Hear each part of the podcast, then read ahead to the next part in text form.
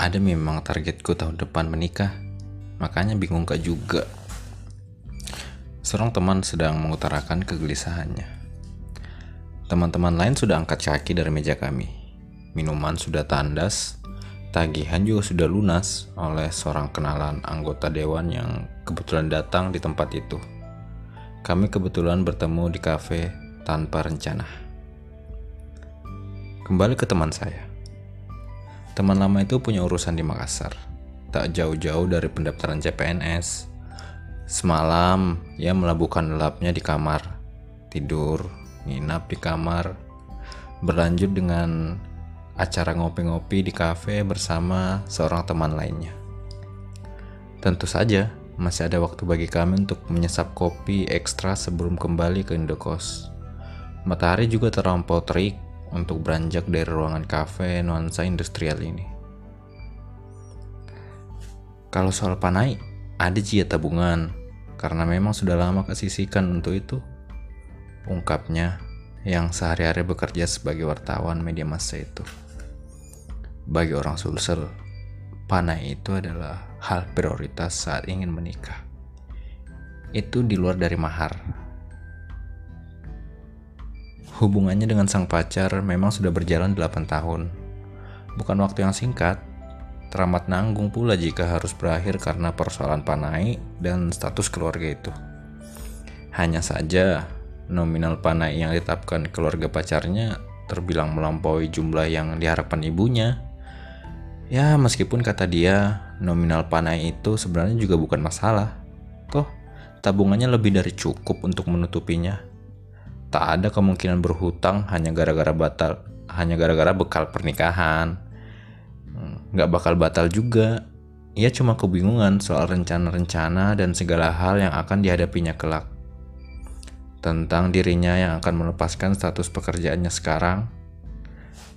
Dirinya yang akan bertaruh tentang pendaftaran CPNS pacarnya yang sudah lebih dulu menyandang status PNS atau keluarga bugis pacarnya yang tergolong keluarga berada. Bayang-bayang nominal panai anggota keluarga dan kerabat lain sang pacar yang tak pernah dibawa standar. Hingga berbagai macam kemungkinan yang berkecamuk di kepalanya. Sebenarnya sempat gak mau ke rumahnya bulan lalu, cuma ya tidak jadi. Orang tuanya juga sudah sempat bertanya-tanya, karena ya sudah tahu nih tuturnya. Untungnya selesai ke S2, seandainya cuma S1, mungkin tidak terlalu diperhitungkan kak. Selorohnya lagi. Dalam kepalanya, ia sudah lama menggantungkan niat menikah itu. Persiapan sudah cukup matang. Tersisa menjalankannya dengan sedikit berhati-hati. Ya, sungguh berbeda dengan kami yang masih terganjal alasan masih membiayai kuliah adik pun tanpa tabungan karena selalu habis untuk orang tua maupun kebutuhan sendiri. Ya, hanya sedikit tabungan emas yang baru terkumpul 0, gram yang terpaksa pula tersendat di tengah jalan. Itu saya. Kondisi saat ini justru sedikit mengenaskan. Keuangan saya nyaris mendekati titik nol. Selepas resign dari tempat saya bekerja, belum ada kecocokan dengan tawaran lain saya masih menggantungkan harapan dari ajakan ngopi teman lain. Ya, kalau ku ingat dulu waktu resign kak dan sempat nganggur beberapa bulan, dia yang suruh kak ke Makassar. Saya bilang tuh, tidak ada uangku ke Makassar, tidak ada kosanku juga. Dia malah bilang mau menanggung semuanya. Ya, asalkan tetap kak di Makassar sampai dapat kerjaan. Kisahnya. Saya menyukai bagian cerita ini. Kekasihnya itu senantiasa memberikan dukungan. Saban pagi, sebelum berangkat bekerja sebagai honorer di sebuah rumah sakit, pacarnya akan mengetuk pintu kamarnya berkali-kali, menyorongkan makanan, sekali-kali membawa lauk lengkap dengan nasinya. Di lain waktu, hanya lauk karena sudah tersedia nasi di rice cooker. Padahal, kata teman saya, perjalanan dari rumah pacarnya ke tempat kerjanya itu cukup jauh loh. Saya mengagumi bagian itu, mau tak mau. Kami para lelaki menjunjung tinggi harga diri yang enggan disamakan dengan perempuan. Ya, tak ingin terlihat lemah. Sekedar bantuan dari perempuan pun bisa sedikit melukai harga diri itu.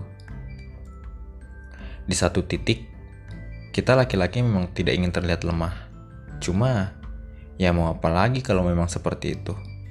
Setidaknya, kita juga bisa memilah siapa perempuan yang benar-benar peduli dengan kita. Barangkali memang begitu cara mereka mewujudkan kasih sayangnya. Balas saya kepadanya. Saat ini, saya belajar bersahabat dengan kondisi tak punya apa-apa itu. Meski begitu, lingkungan pertemanan saya, pertemanan saya tersaring. Area jalan menyempit, termasuk untuk dekat dengan dalam tanda kutip perempuan atau siapa pun membuat saya harus berpikir dua kali. Misal, memangnya saya punya apa untuk mengajak jalan atau sekedar makan siang? Momen masa lalu itu seharusnya menjadi salah satu suplemen menuntaskan kegelisahannya. Perempuan yang rela menemani di kala kesulitan sudah layaknya diperjuangkan. Menahan sakit bersama-sama. Tak sungkan bertahan hidup lebih lama. Saya mencerna lebih lama, sekaligus mengembuskan napas. Berarti, seharusnya ada alasanmu untuk tetap lanjut. Saat kau kesulitan merangkai rencana nikah, atau merasa berat dengan panai, cukup ingat masa-masa sulit dari momen masa lalu itu. Pesan saya seolah-olah bijak. Ia memang sudah punya effort untuk memperjuangkan kemungkinan masa depan itu. Apa pun alasannya, tak perlu mencari alternatif lain. Ia dan pacarnya juga masih menjalin komunikasi sebisanya. Meski hanya sapaan harian, mengingatkan makan, atau teleponan yang hanya berdurasi paling lama ya 10 menit.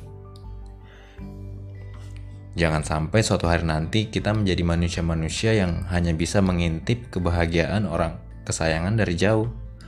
Ya, lebih parah lagi, datang ke acara nikahan, berpelukan dalam tangis dengan backsong, harusnya aku.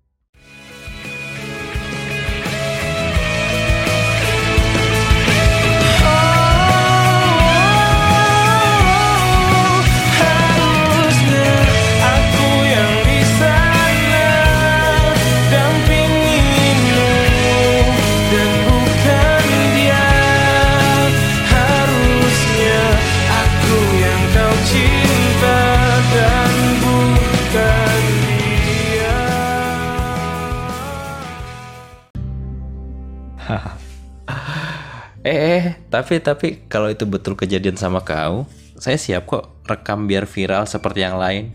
Sambung saya lagi yang sambutnya dengan mengumpat. Bagian pertama.